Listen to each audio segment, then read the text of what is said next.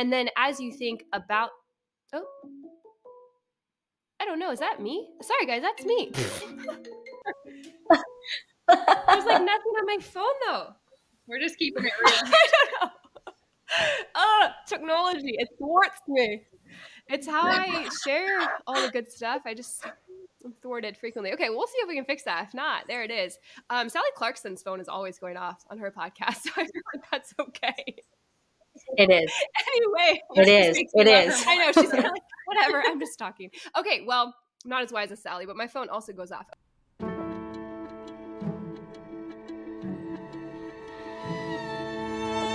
The Commonplace is a podcast for the new homeschooling mom delighted by the ideals and principles of a classical Charlotte Mason education, but who feels unsure of how to get started on the practical side of nourishing a soul on the good, the true, and the beautiful. I hope you find camaraderie here as we get our bearings in the world of old ideas and old books, of wisdom and virtue, and of the means of grace by which God works in this world through the commonplaces, which includes your home. So, if you're like me, trying to offer your children an education unlike your own, and wondering if you can create an atmosphere, a discipline, and a life of such richness, I'm here to tell you I think you can. I'm your host, Autumn Kern, and I'm pleased to welcome you to the Commonplace.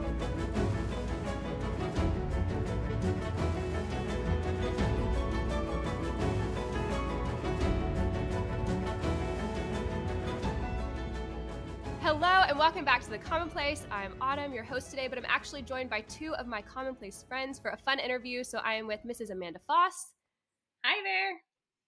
and Mrs. Brooke Johnson. Hey. And they have joined me today mid season. We're going to pause on the principles just for this week because everyone's kind of going back to school right now. And so I thought it would be fun to throw a bonus episode your way talking about a question I'm asked often and cannot answer because I've never done it. And that is the big question of how do I start a classical Charlotte Mason co op? What do I do? There are none in my area. How do you explain the vision? How do you teach a mom? How, how do I do any of this?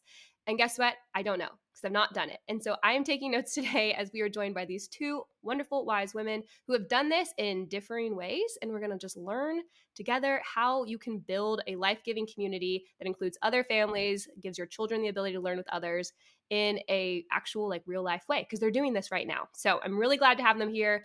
They have become my friends through the commonplace. So this is like a special treat for me. And I hope you enjoy the bonus episode. So to kick us off, we obviously want to know about you, your families, and what um, what years you're in for homeschooling, what years you have for your students. So, Amanda, if you'll kick us off, that would be great.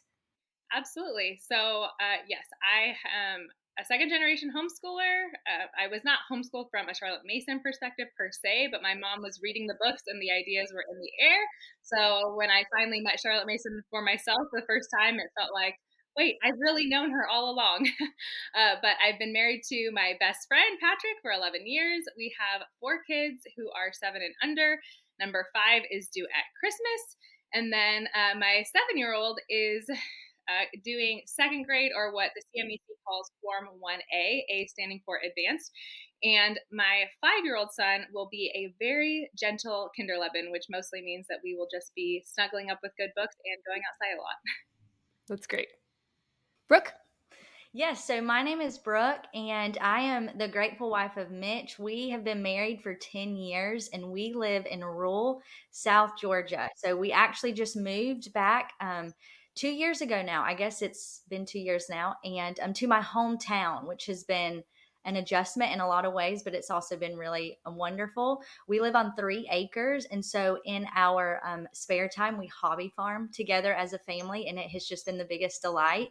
We have two boys that are six and four, and so we are officially starting formal school this fall with a first grader, or as Amanda said, the CMEC. It's Form 1B, um, B for beginner. So we are very brand new and i am as new to the classical charlotte mason world as anyone could be so if you're listening and you're thinking i love everything autumn says on the commonplace but i have no idea how to do that actually or i want to do it um, i'm here for you and so you're in good company Great. I love this. I love this because you're both moms who have students in the very early years.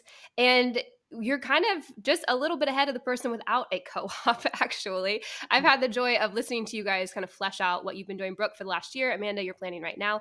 So let's start with brooke. Brooke if you could actually explain a bit about your co-op how it started just kind of like the fast facts about your group Sure. So I cried a lot in the beginning. and um, I say that like jokingly, but kind of being serious. So, like I said, when we moved back to my hometown, I did not know a single homeschooler.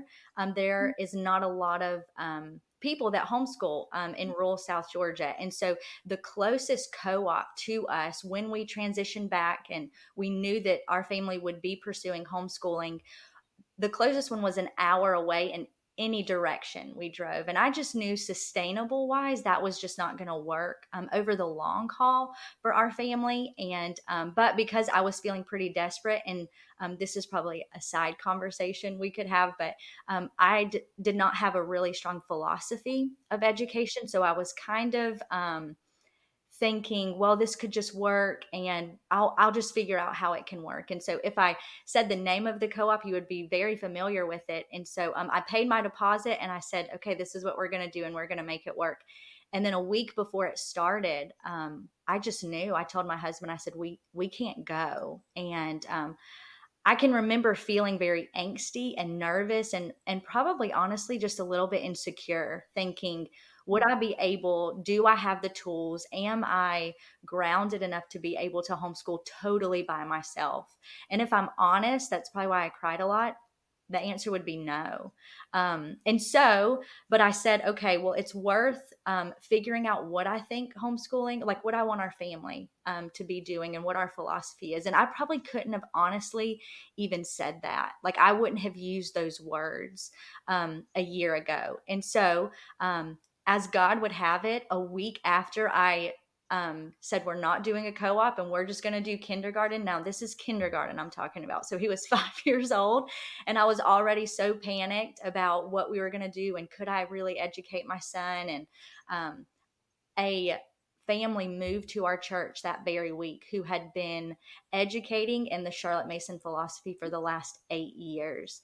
And mm-hmm. um, I introduced myself to her and then immediately asked her if she would read home education with me. And then for the next several months, her and I met we um, read through home education, which is very challenging if you're not used to Victorian um, English and if you've not really mm-hmm. used those mental muscles in a long time. And so um, I was so thankful to have a friend alongside me to read and answer questions. And um, I took it a step further and said, Well, um, I like you so much and you're reading with me.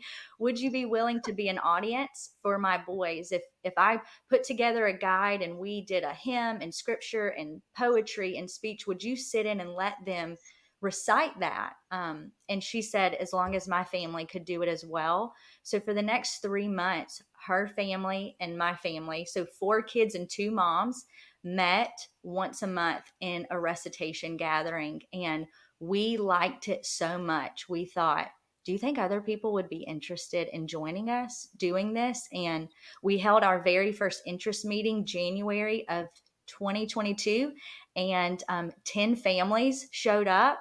And um, we currently have nine families that um, are in our community now. So it's been a joy and i never never would have imagined that my very first year into homeschooling i would be leading a co-op. Um, so it's been fun but god can do um, um, immeasurably more truly than you ask or imagine. So oh i just love that brooke. I think so often like just hearing you talk it reminds me of how as moms we so often operate aware of all the areas we are not up to the task or just feeling insufficient in. Right, and that right. kind of connects to the story of how our co op formed as well, because my friend ap- approached me in January. I'd actually done a kindergarten co op with her two years ago. And she approached me in January and was like, hey, like, uh, she had mm-hmm. uh, done something else for the second year. I just didn't do a co op uh, for my daughter's first grade. And so she approached me in mm. January. I was mm-hmm. like, hey, like, let's do a co op again uh, starting in the fall. And at that point, I was my I had my number four was uh, six months old, and I just wasn't caught up on life yet. And I was kind of feeling that sense of like, I just can't handle one more thing. Like, I am like my floors are not clean enough the laundry is not caught up enough my kids are lucky if they get a bath every other night like you know like the idea of just taking on another thing felt like too much at that moment and so I, that's what I said to her. And uh, I had talked with my husband at that time, and you know we were on this. You know he was supportive of that, so uh, kind of thought I had closed the door. Fast forward a couple months later in April, and I get pregnant with number five, and suddenly it just hits me that like my life cannot be on hold. My older children's life cannot be on hold until I'm out of the pregnancy newborn season because I don't know with certainty when that will be right? My daughter is seven. Uh, by the time this baby is a toddler, she will be nine. Like I can't keep waiting for things to, you know, to do things with them until everything is, you know, feels like I have all my ducks in, in a row. So uh, I called my friend up and said, well, I'm pregnant with number five. He's due in Christmas, which is a terrible time uh, in terms of homeschooling. So let's do that co op. and uh, sure enough, she was excited to do it with me.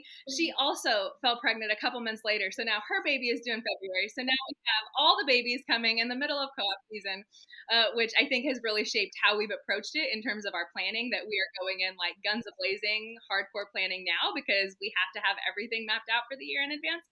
Um, but basically that was how it started and we we knew at that point that there was a hunger in our church body for a co-op um, among the other families with our age group and so just by reaching out to the families whose kids were in that form one so first through third grade and then kindergarten uh, age group we had uh, six families come to our first interest meeting which we had oh goodness i'm gonna i'm terrible with dating things i want to say um, june so pretty late um, but we had that interest uh, six uh, moms came, and all six said they wanted to do it. So we jumped in.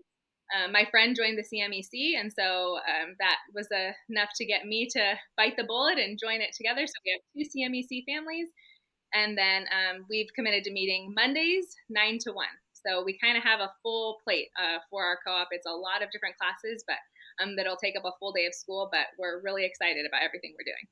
It's so great. There's so much encouragement here. I think a lot of times I'll hear from moms who either in a season of transition, like Brooke, you had moved, or Amanda, you're having another baby and you had just had a baby, like things that kind of shake life up, which can often feel like you do have to put things on hold, or you don't really know where to go because you're brand new, or you're kind of in a geographic isolated area, which there weren't many co-ops mm. or options around you, Brooke, things like that. I think these are real concerns and they seem like big hurdles to moms, but yet both of you had like quiet answers of yes and faithfulness of just right now, what's in front of me? One friend that's great. Like I'll start there. And it didn't have to be this full built out, we're going to have 15 families and we're going to offer Latin and Plutarch to our six year olds. Like it was just, we're going to meet so we can practice in a way that enjoys these good things, like meeting to recite for another family.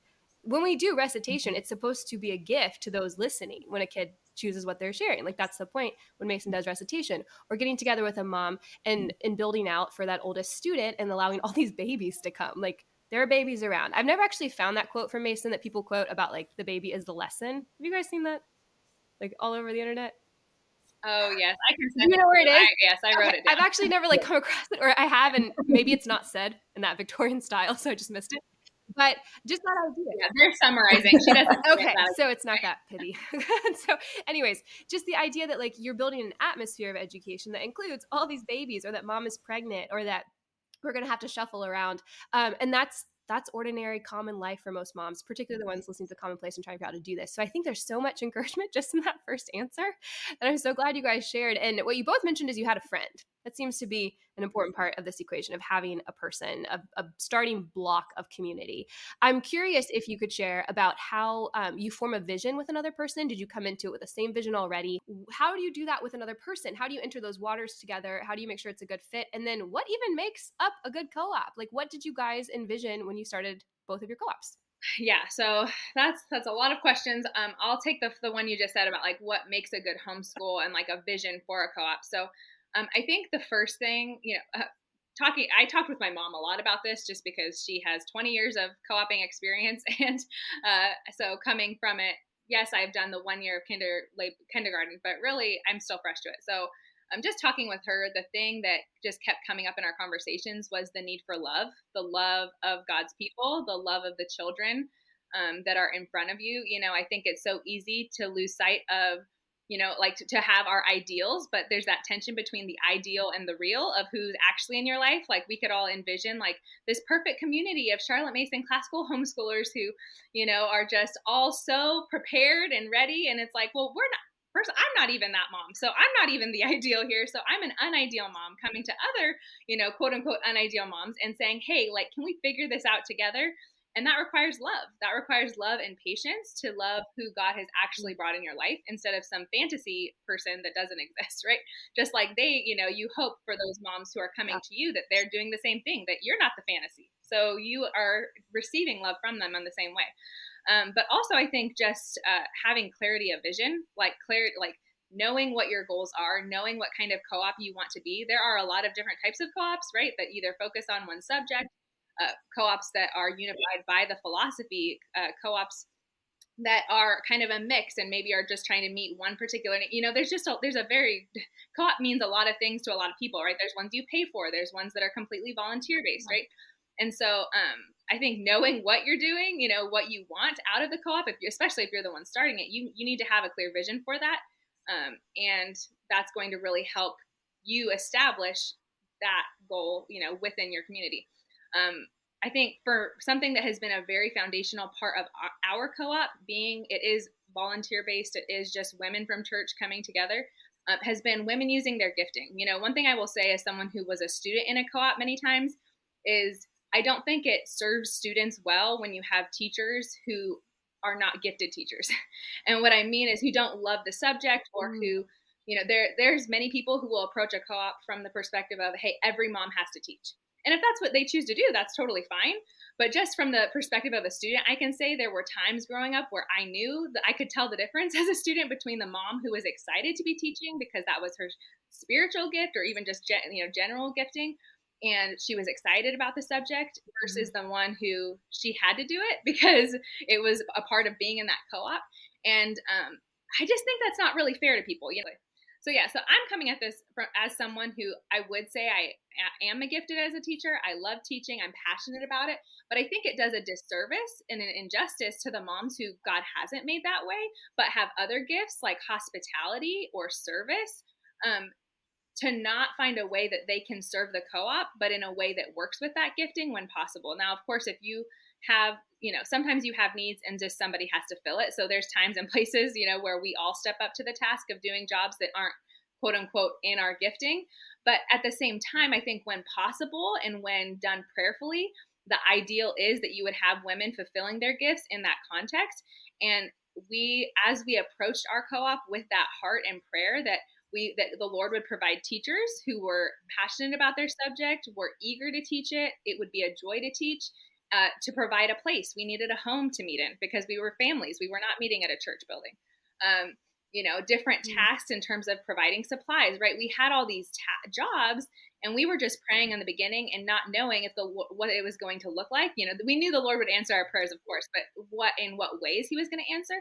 And now, being uh, starting off on our first official day of co-op on Monday, it has just been really glorious to see how God has provided for every need and actually truly did plug in moms with specific gifts into every role um, and answer that prayer far above and beyond what I could have hoped for. And so that's just been really exciting to see. And again, I know that we're talking about sometimes the, that tension between the ideal and the real, and sometimes you might have to not have, you know, you might not be doing the thing you feel gifted at, and that's just you know serving others, and that's okay. And there's a time and place for that. But I think it, it's something to pray for, and it's something to hope for, uh, and if possible, to do and ultimately i think uh, the moms will be blessed in that process and the students because the students are blessed when they see you know women coming together their moms coming together and just honoring god the way god has made them and they don't have to you know they can be honored that their mom is the service mom mm-hmm. the servant hearted mom or they can be honored that their mom is the mom with the teaching gift instead of seeing it as these are you know like there's a, a tier of importance or something like that but yeah and then i think the final thing i would say for that in terms of making a good co-op is just planning and I, am obviously coming at that as with my friend us mm-hmm. both having babies. We have just determined that for our co-op that meant every teacher had to turn in lesson plans for the entire school year now so that we could have everything planned. We we made the supply list for every supply to be bought now because we did not want to be for our own sakes scrambling at the last minute as we're fatigued in the last trimester or having a newborn that uh, we were going to be in a position to not do our job well. And so we prepared like you would for, you know, like many people who go to a job, right?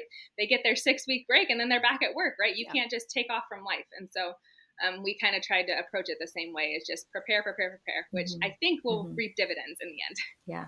That's so encouraging. It's so amazing to me, just even with your philosophy being classical Charlotte Mason. So, our group, as I'm listening to you, Amanda, is very different um and just speak and i think one of the things is that we have so one of the things um we probably have about 20 kids total so a lot of kids there's like 10 families. And then our age range is from age 13 all the way to two. And then we have two moms who are expecting.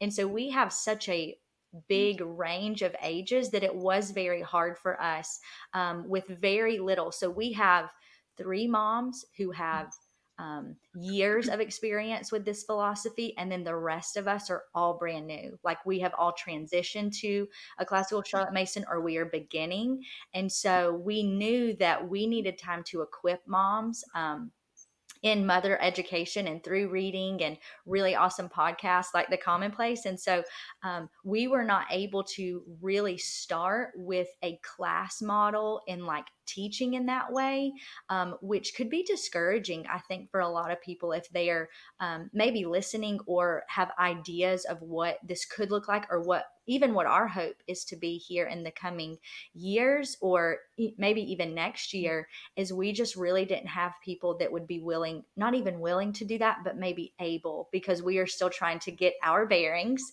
in the classical charlotte mason world. And so what we found that would serve all of us is we said okay, what is something that no matter what, no matter what age or where you're at, where you're at in either form, um, what would serve everyone. And so we said that we would be very clear, consistent, and cooperative in doing common subjects in nature. So those were things that all of us that if you asked a mom when we kind of asked them, hey, what is what is an interest to you? Um, they said that they find it hard to do those common subjects, or um, that those maybe maybe the ones that like fall to the wayside when you're kind of trying to make sure you get reading or get math or um, get all of this stuff. And then for me, I have never formal schooled. so um, kindergarten um, was a lot of fun and we had a great time. But if we didn't get to a lesson, then it was like, well, well, we spent four hours outside or down at the river. And so we just, you know, it was all sweet. But these older moms were very helpful in that they were like, hey, um, it's very hard for us to get all of our like coursework done and try to kind of fit this other stuff in. And so if we had a day or a time or we just knew we were doing that in community where we were showing up to then recite or even our kids had friends that they were hearing reciting the same poem, that would maybe encourage them to maybe practice this a little bit better at home. And so for us, we were clear, consistent, and cooperative. And so I would just say that was that was the biggest thing that when we laid everything out, we said, okay, there is not a classical Charlotte Mason co-op anywhere near us. And so, as Autumn said, we are geographically very under resourced where we live. I mean, the closest big city is about two hours away, again, in either direction. And so, it just takes a little bit more. And I think sometimes we can think, um, well, if we just lived somewhere different, this would be so much easier. Or if we just had a bigger um, community or just more resources in town and libraries or museums and all of those things. But one of the things that we found is we just said, you know what, what do we have? We live in a in a agriculture area. So there's lots of farms, lots of ranches. And we just said, you know what? A lot of people hunt, a lot of people fish, a lot of people do everything outdoors. And so, how about we move and do everything outdoors as well? as much as we can. And so, um, one of the two biggest things that we do is we um, have a nature group, and we are um, affectionately called the Nature Tears, and I love it so much. and um, and we then do um, the TBG songbook, which is available through the CMEC. They graciously made it available to non CMEC members this year, and so that's what we're doing. And so we bring those common subjects, so things like hymn, scripture, poetry, folk song, art study, composer study, and we do all of those outside. And so we have a nature focus where a mom has prepared the captain idea. Um, this term, it's birds. So um, we actually had our first meeting on Thursday, and it was so delightful. It is very hot in South Georgia. So we already made a mental note that we will start in September next year. Um, and so, um, but the kids had, I mean, the students, they had a great attitude, but it was very warm. And um, we this year incorporated um, Swedish drill. So that is something that mom said, we have heard about this we have never implemented it in our homeschool, but um, this would be something worth trying. And so we kind of are rotating between um, doing Swedish drill, doing a handicraft. And as Amanda was saying, there are some moms that are just insanely gifted in art. And so we have several of those. And so they are going to be doing like the artist study and then bringing supplies to us to really teach us how to do brush drawing. And so um, it's been fun. But I think one of the things that I'm even hearing with Amanda say is that you really just have to say, God, who is in front of me? And maybe not so much um, right the ideal can really paralyze a lot of us that we will just be like inactive. Because if we can't have it this certain way that we read about on this blog or we heard in this podcast then you know it's not going to be good enough. But really if you just say who is in front of me and what are they willing to do? And then what can we do over the long haul? Like what is going to be sustainable for the mom with a 13 year old that um, is still going to be worth their time um, with my four year old type thing. And so um, we just had to think about it in that way. And we found, honestly, that doing the psalm book and the hymns and all of that, it has just been, it truly has been a delight to see the 13 year old and the four year old truly learning. I mean, I, like I said, I'm very new to this whole philosophy. And so when Mason talks about it really being a feast, that when you truly choose the best books and materials that truly I have watched with my own eyes a 13 year old and like my four year old come to the table and receive what they can. And if I wasn't a believer, although like I was, I have watched it work in a way that has just really like encouraged me to keep going. It has shown me a vision for what's to come that maybe when I'm discouraged and all of my books came in for first grade and I'm like, these are a lot of like these are actual books. Like there's not there's not um a workbook or anything for him to do. And I have to just order some like moleskins, which is like great and I love and for narration and all these books. And so it it can be a shift. I mean, really, that if you are new to this, the the way I described it to our interest meeting is that it feels a little bit like a detox. You know that it's good for you, but man, at first you're miserable and you're like, I'm not sure if it's worth it. And everything feels hard and now everything hurts. And I just want that comfort food that is just going to make me feel good and all the things. And if you can push past the angstiness that you feel of like, is this going to work? Um, I I wish that I would have started sooner but honestly, um, a year ago, that's what I felt. I just felt, I'm not so sure, but I don't know what else to do. And um, at that point is when Autumn really started the commonplace. And um, I know that I like slid in her DMs on Instagram. It's one of the, the reasons I love Instagram, one of the one reasons.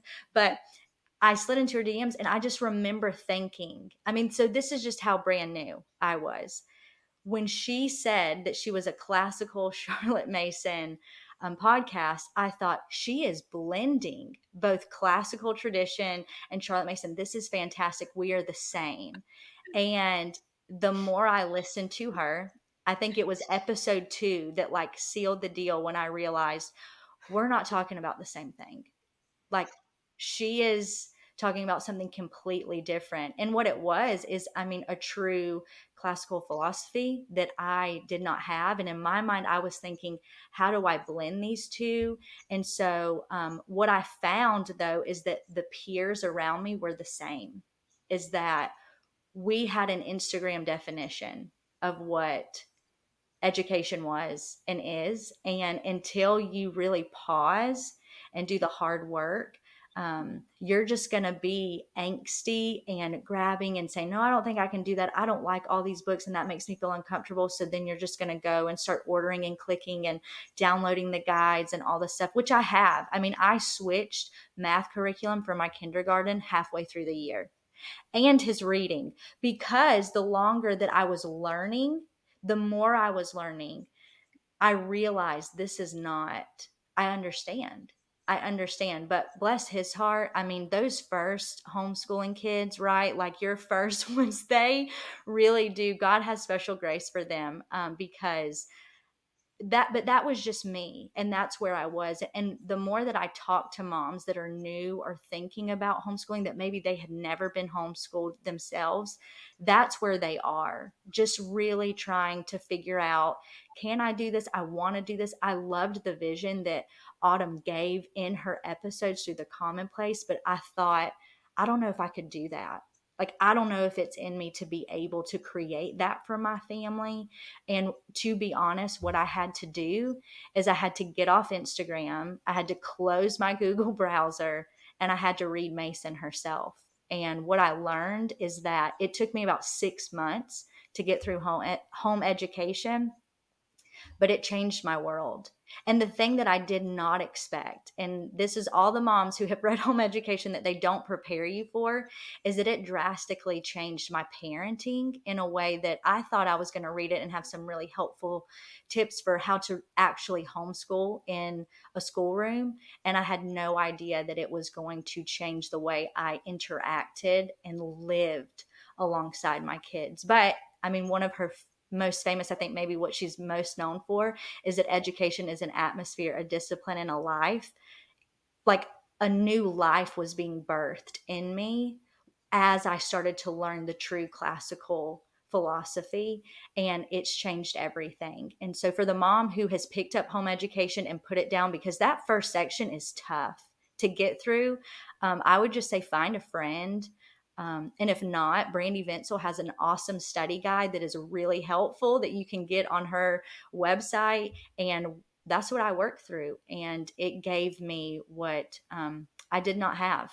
And it changed everything. So I would say that you need to be very clear up front about your philosophy. And if you yourself are not, it's going to be very hard to communicate as amanda said there's so many different kinds of co-ops and none of them are bad or wrong or not one's not better than the other but you need to know what you're communicating to people so that they know yeah. what they are committing to yeah our co-op was in a similar position as you brooke because from the side of that five out of six of the families are fairly new to charlotte mason um, my one friend who is starting the co-op with me is had been doing some had been dabbling in the classical world.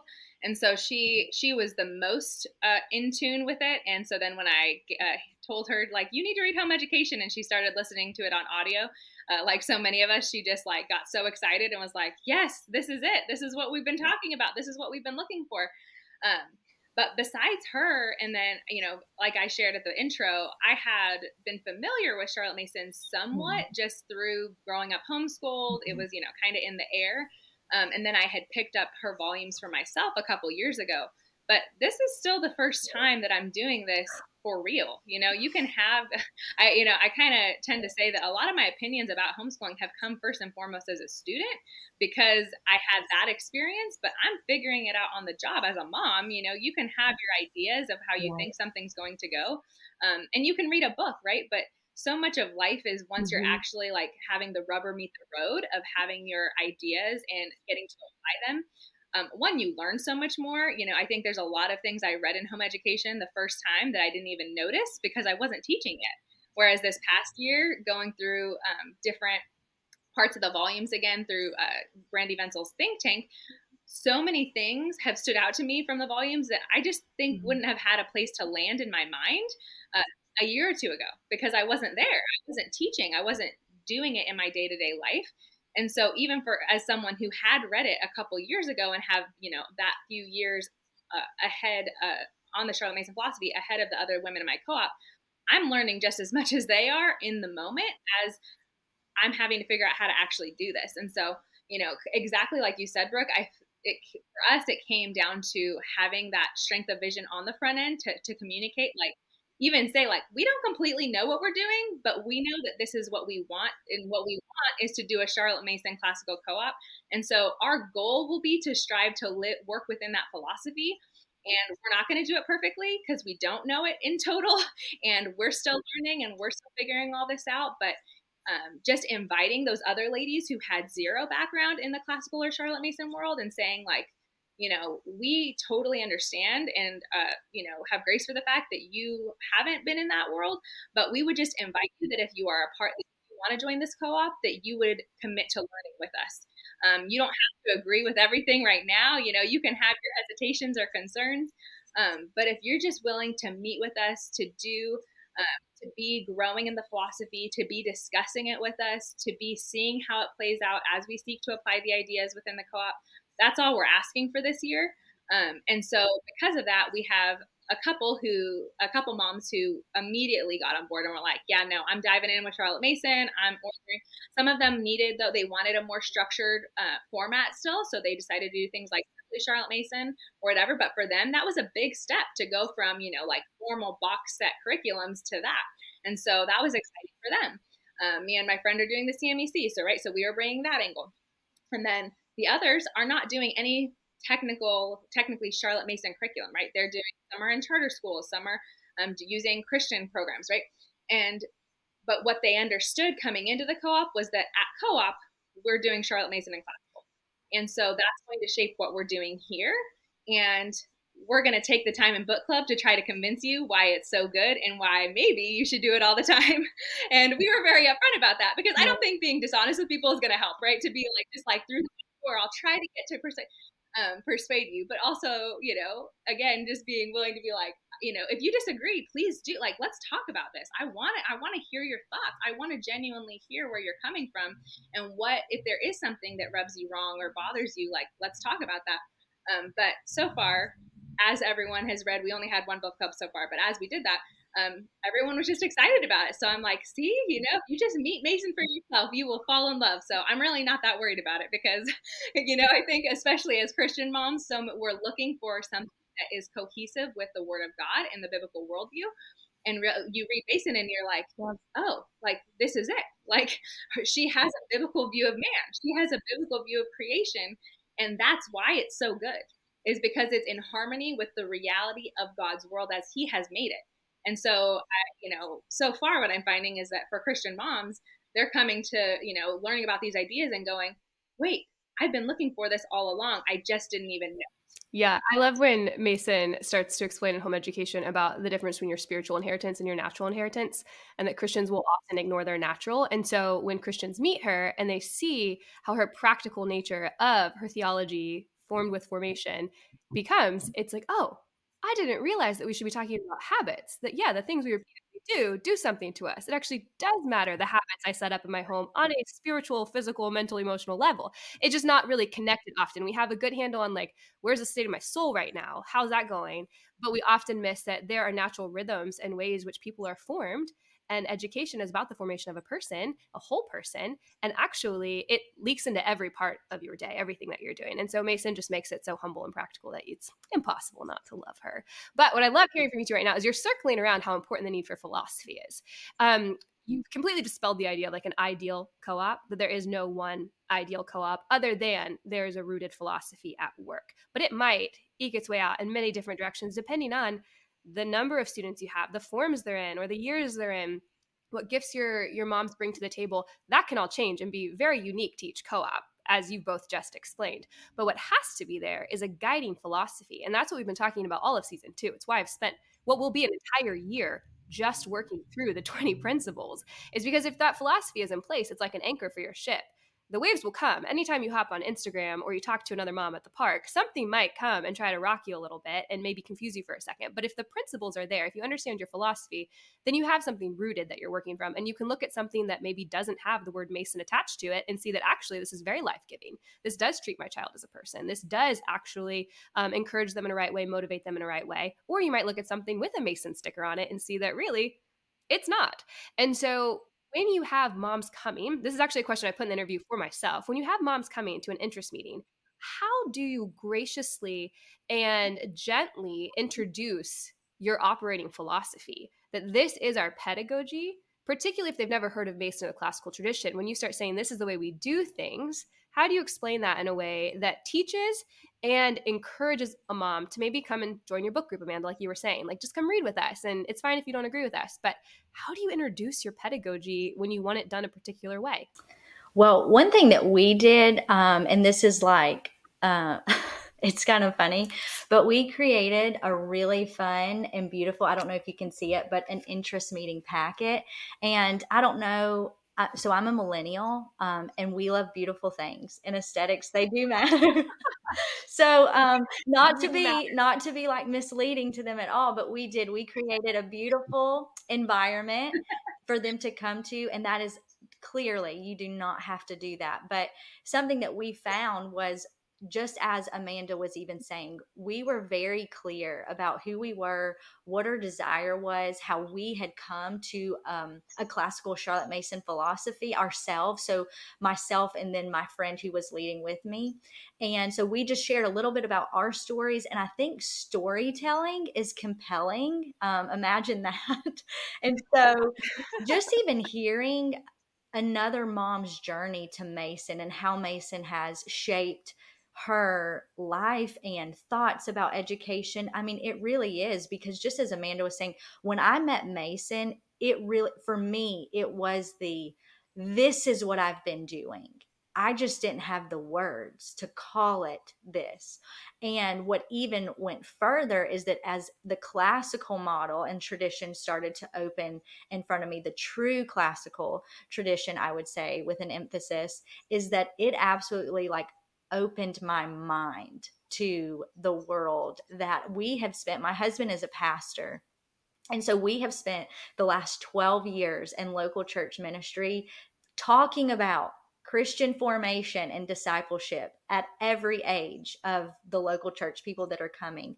And what I did not expect in reading and learning about a classical Charlotte Mason philosophy was it to match almost everything I had been doing in the local church with discipleship and education and all the things that um, we had been doing there i it was in my mind my first question was how did i miss this in my theology classes like where was this lesson. And um, mm. so after I got over being a little upset about that, I just was like, okay, well, here it is. And so um, it really feels like, and I know, Autumn, I think I've heard you say this, is that we, I have tumbled out the back of the wardrobe. And like, I don't think I can come back because to me, when people have asked me before, did you always know you were going to homeschool? And my answer was i don't think so. I mean i don't i don't ever remember a conversation um, my husband and i had to hey are we going to do this? But i will say that as my, we started to parent and we were um, educating them at home and doing a lot of what moms now call i think morning time is the like what the morning morning basket type thing. Discipleship in that mm-hmm. way using catechisms and cards. For us it was so much more than that. I mean those things are nice but it would it really was a life. It's it's one of the reasons that i com you know we committed to stay home. I stay home with them. And so for us it was more of like this is the natural next step in their formation and I don't know, that sounds so odd when you tell people if they ask you, like, oh, are you homeschooling or how long? But for us, it was just that simple. It just felt like this is the natural next step. Oh, he's school age. Well, of course he's going to be home with us and I'm going to you know i'm going to teach and so there it didn't feel like a big shift if that makes sense and now i know why it's because that was my heart language, the classical tradition and this idea of discipleship and formation. And so for moms, though, for I would say normal people, that feels a little abnormal and maybe even a little weird, like as I talk about it. Um, I know the two of you share that, and I think that that's why I just love you both so much. But um, when talking to a mom that maybe has not thought about this or they're just transitioning to homeschool, you do want to be gracious and saying that, um, and I have felt this way when stepping into this philosophy. And like I said before, about feeling like a little bit of a detox, there are a lot of terms that you have to learn and it feels mm-hmm. i mean it it has the tendency to make you feel um dumb like i don't know anything and as you're listening to people talk about it or you're starting to open these books and you're just thinking i have a college degree. Like i i can read things i think and you're just feeling so like oh man. And so but um, i think it was dr george grant that said that education is repentance. And for me that was just a phrase that i held on to as i began this journey a year ago that i just thought you know if i can be humble if I can just open this book and say, I don't know, and I have to Google this word and I have to ask Autumn again, can you explain that again? What is the captain idea? I just, it won't stick in my brain that you really are learning in that. And so for me, it has just been a natural next step. When I look at the mom who is very new, I just say, me too but we have this opportunity to like learn together. Um, and just as Amanda was saying, I think especially for the Christian mom, which most the women that are in our co-op are Christian. Most of them are. Um, several of them are actually pastors' wives in our area, so we actually represent about four churches in our community, which is incredible to me. Um, and I'm just thankful for the Big C Church. Right? Sometimes we can get very like my church, but um, so that's really cool. But all of our moms are Christian. And so that, when you start to show them this way of life, it's very hard to not say, no, that's what I want. You know, that's not what I want. I would rather do this thing over here that's checking boxes or worksheets and all of that. It's really hard. But, but I will say making yourself available, which is why, um, making yourself available in the way that it really is a, a community effort that you say, hey, um, listen to this podcast. So, actually, and this is a great idea for anyone listening, our first mother culture was listening to season one of The Commonplace because for a lot of our moms who were not in the practice of reading a whole lot, they could listen to 15 minutes. So, thank you for keeping your episode short. Not that I could listen to you talk for much longer than 15 minutes, but you can listen to 15 minutes on a drive doing the dishes. And so, we um, would listen print out the discussion questions and talk about it. And that was our first intro. And um, I say all the time that we are um, now Autumn's what would what would be be children and maybe grandchildren. She's got, she's got some grandchildren now if we're thinking in the way of like discipleship um, here in South Georgia because it has just been so and it really is because right like we all can listen to podcasts or like we have said like blogs and just what's available to us but there's a lot of things that are really unhelpful. There's a lot of podcasts that are not really helpful and and edifying and really helping moms think for themselves. And so um, amanda i have told all of our people about your consider the cause workshop which you need to if, if you don't know what that is you need to look that up because that's what i needed a year ago but that resource did not exist. And so that just little things like that that as God is just it what it feels like is just awakening moms to this way of life and then moms using their gift through podcast through workshops and writing that really then make it helpful for me as a co-op leader to say here's a great podcast to listen to and here's a great workshop that's going to help let's do that together and sometimes starting there is a little bit easier than just saying, here's home education, good luck. You know, like they're going to get there. Mm-hmm. You just have to be a little bit patient in getting them there. And again, um, just being honest with them. I think, again, I think the reason we have the moms that we do is because they have lived life with me in a way they've seen me at church. Um, and maybe they've asked a question about, oh, how do you do this or why that? And why did you choose homeschooling? And now I have real resources to say, well, this is why. Because biblically, this just, I really couldn't choose anything else, honestly and so um, and then that's just captivating to people. They people are interested in your story and so they will listen. And so again um, same as amanda. Once you read mason it's hard to say oh no i can't i can't do anything else. And then i would argue once you start to really dive into the chronicles of narnia then you're just like you're just done. You're in and you're not coming back. So, so funny story is we actually have a book club for our kids too. So we're like, we don't want them to miss out. So we um, are reading through the Chronicles of Narnia with our students in a student book club. And it is maybe more fun than the mom's one, but that's been a delight for sure. So I love that idea. I don't know that I've ever heard. I'm like I've I homeschooled, and uh, yeah, I don't think I've ever heard of a kid book club. That's so fun. I love that you guys are doing that. You have to you have to try it. But let me just say, if you're gonna do Narnia, you have to start with the Lion, the Witch, and the Wardrobe. I know Autumn has feelings about this as well. I'll go to battle for it. You have to. And then so we did that last term, and then this term, so we're starting now with the Magician's Nephew, and they are pumped. I mean, and we did a big deal, like we when we came together we read it we came together and they dressed up we had a battle i mean it's you a had lot lots of, of, swords for a while. Yeah, lots of swords, and my kids are still, my boys are still battling. It's never That's ending. Amazing. So well, yeah, yeah. I I can't yeah. think of how probably more times than I have counted. I have said to my son, "But think of Peter. What would King Peter do?" and then suddenly he puffs out his chest a little more and he knows that it means to be brave.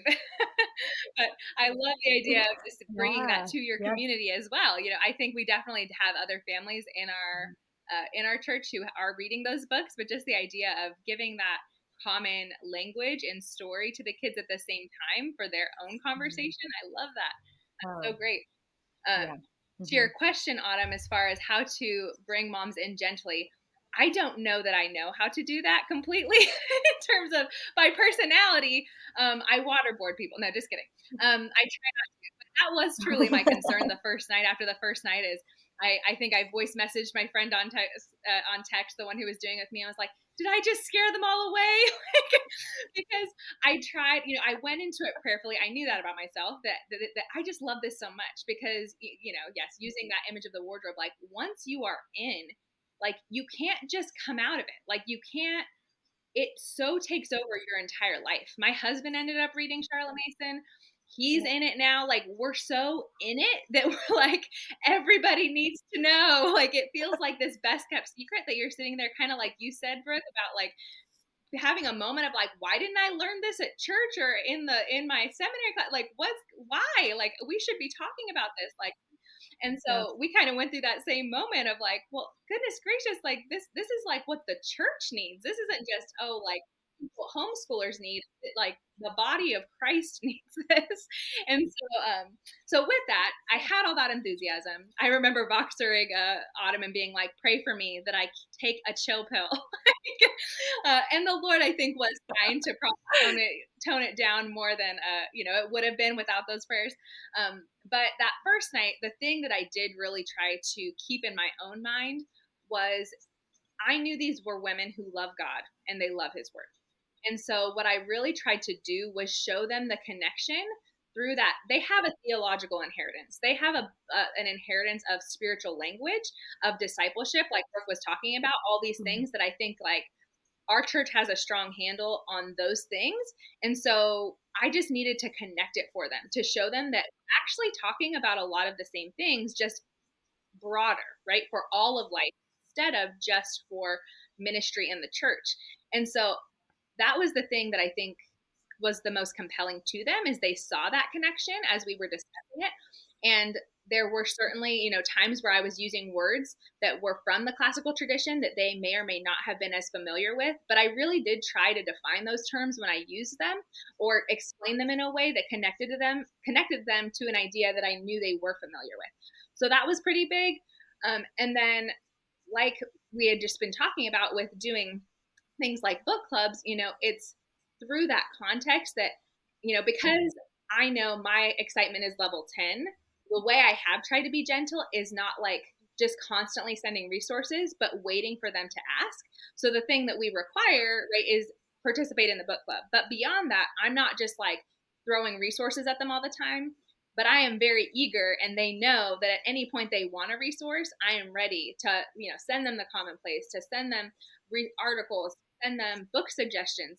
Um, and so I just try to be patient and wait um, and to not be, you know, anytime you read something you love or you listen to something you love, like it's so easy to like want to, you know, send it to a million people.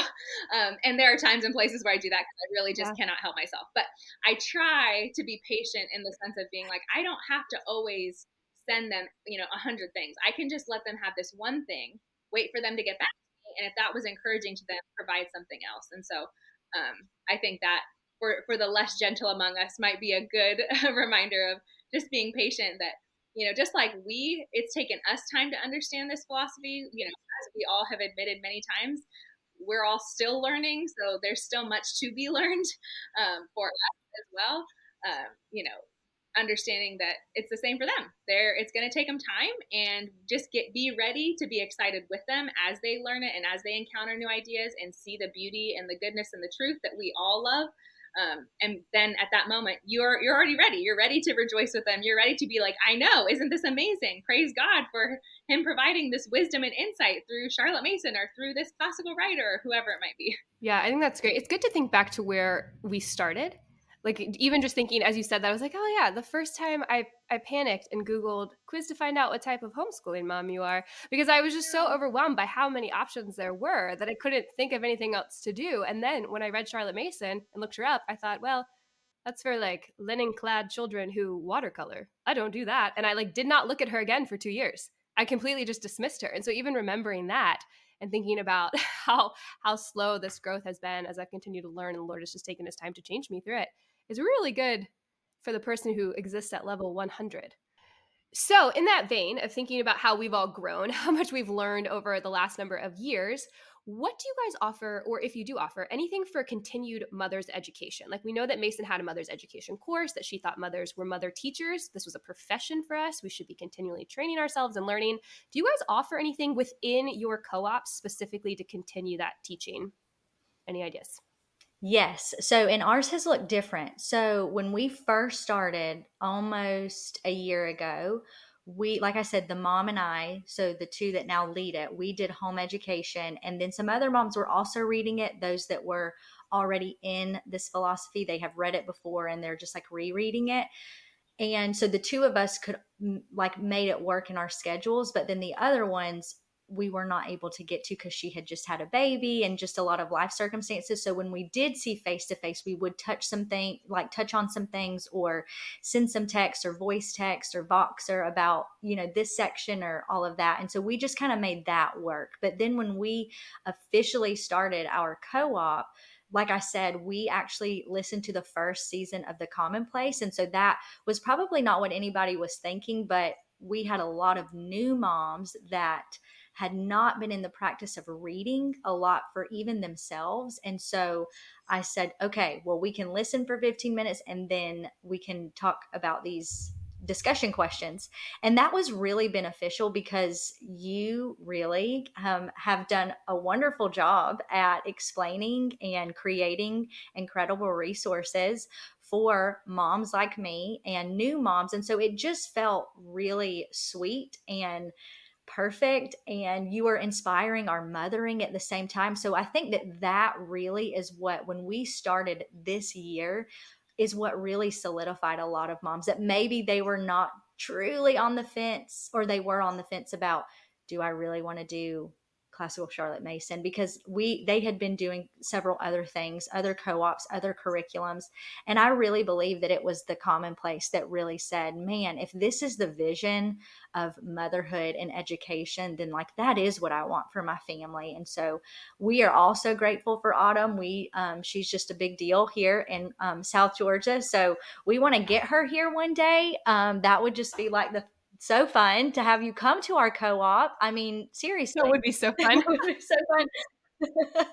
and so so that's what we did and then this year we said okay we're going to read um, philosophy of education. So we just kind of ripped the band aid off. So we said the podcast was great and it was helpful, but we had, like I said, several moms. So three of us had read through home education and they all, the three of them committed. So myself included, and then two other moms who have experience, like they have been doing this for eight, six to eight years. Um, they said we'll do philosophy of ed and we will help lead that discussion and so that was just like a huge help to me because truly when it comes to really answering questions and really trying to equip moms. I am on the same level as them. Like I am really learning alongside them and then also transitioning to formal school. So a lot of what Amanda has said before, you mm-hmm. are learning as you're reading. Or even if you have read before and thought about these before, when you are put in the schoolhouse and you're having to do it and respond and think about narration and all of that, it's just on the job training right now do it.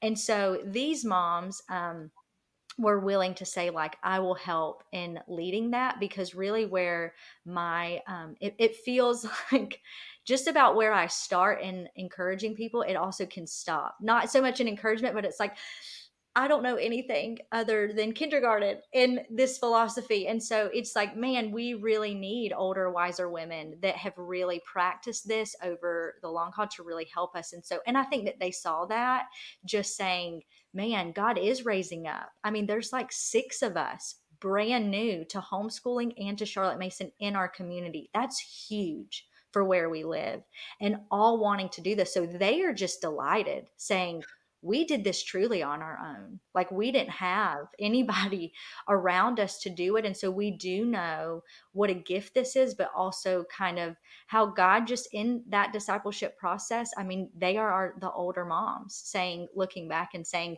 this way, it's worth it. Come and read this and really exercise your mind. And so for us, this term, we have broken up philosophy of ed in chunks and we will read. So our first meeting we're doing um, the first three sections i believe and we meet the end of this month and then we will do that for the rest of this year. And um, so that's what that's what it looks like. But it has looked like i just want to say that if that is very overwhelming to you to think um, of maybe reading a book really consider the commonplace. And i will just add a plug here because i'm not sure if autumn will but her patreon i'm not a like i have never done that anywhere else or with anyone else but it is well worth. When when i think of and a mom asked me how did you learn what you know? There's two two answers the commonplace and the commonplace patreon i mean those are my active learning environments that have been very tangible help to me. And so it's hard for me to to separate them and they're one and the same. They are both by Autumn Kern who is here hosting us.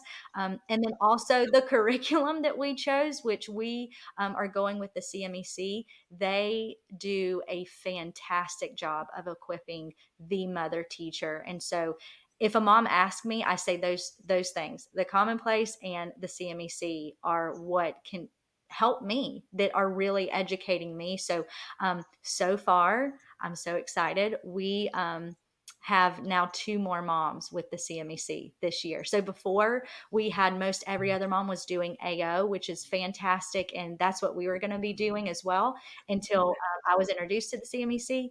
And so now I have converted two more, and so now we have three CMEC people and then a few others doing AO, but so yeah so that's what we're doing philosophy of ed this year. And it's it's really good i mean we're i'm like 80 pages in and it's really good. Yeah philosophy of education is just uh, the magnum opus it's so good. Um, so kind of similar to you brooke i had our group definitely has a lot of moms who are out of the habit of reading in general and so something that we decided to do was kind of work our way up to uh, doing a reading Mason herself. So for our first book that we've already started, we've been doing For the Children's Sake by Susan Schaefer Macaulay, which is just a great book to know if you're in this world. It, it feels like every older mom in the CM world that I ever hear about, you know, she always says, "Oh, the first one I read was for the children's sake, and that's what got me into Mason." So I just thought, hey, that's a great yeah. place to start. That's the bug that got, you know, got all of us contagious with this wonderful love. um, and then what we plan to do after that is uh, Karen Glass just released a book called A Thinking Love, which is an abridged version of Home Education by Mason. And, uh, that kind of cuts out maybe some of the more uh, Victorian parts that don't have as much application for us today.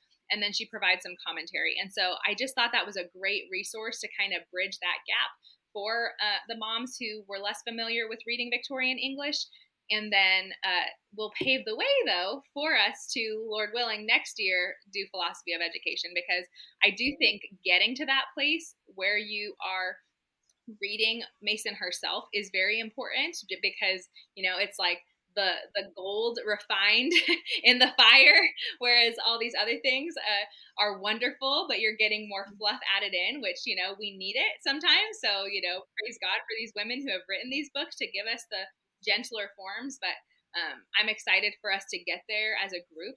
Um, and the group has just been a great place for us to be fleshing out these ideas. We've only had one book club so far so i can't say a ton but already we had things come up like there's actually an older mom from our church who is going to be teaching the science portion of our co-op. She does not have children in the co-op but she is a woman who loves god's created world and i've known that about her for years and so i always teased her. Uh, going back to you know probably to 2020 or 2019 saying when i do a co-op i want you to teach science at my co-op. And so primed the palette so that when we did start this co-op i went to her and said so um, you have one child still doing school at home. Do you have time to maybe teach at our co-op? And she said yes. But what came up with it she wanted to use um, a text she wanted to use a Apologia's Flying Creatures of the Fifth Day. It's a curriculum she's done with all of her kids. She loves it. She enjoyed it so much. And so something that came up that we did use book club to discuss was okay, how are we going to do this thing that many people in the Charlotte Mason world were uh, I'm sorry, I'm stumbling over my words. Many people in the Charlotte Mason world will hear the word textbook and completely panic. Like, no, that is not Mason. Mason hated textbooks. Um, and that was something that uh, there's actually a Scholé Sisters episode called Swatalicious that really helped me uh, process these thoughts going back a couple years ago because they brought up the point in that uh, in that episode that at the time Mason was writing, the textbooks that existed were drier than we even can conceive of. Like they, the, we are very blessed now, particularly in the homeschool world, where people there are plenty of textbooks being written for homeschoolers that are one author, passionate about their subject, their personality comes through. Uh, they're you know they're putting jokes in it. They're you're engaging with them mind to mind, right? And yes, it is still a textbook and it has lessons broken up, um, but it could somehow still fit in the bucket of a living book to one degree or another. And so after um, I was also familiar with Apologia, that was a science book my mom had used for us growing up. And so I knew that I had really enjoyed it at that time. And so that was something that just sharing with the ladies, we determined, you know what, we're going to use this textbook. No, it's not perfectly Charlotte Mason. It's not nature study as we, you know, uh, know it from her volumes, but I think it still meets the criteria of being a living book and what we're going to do is they provide a junior notebook that has things like coloring hmm. pages, mm. word searches, etc. We're going to throw that part out. We're not doing that. um, we're not using co-op or any of our time, to be frank, to do word searches.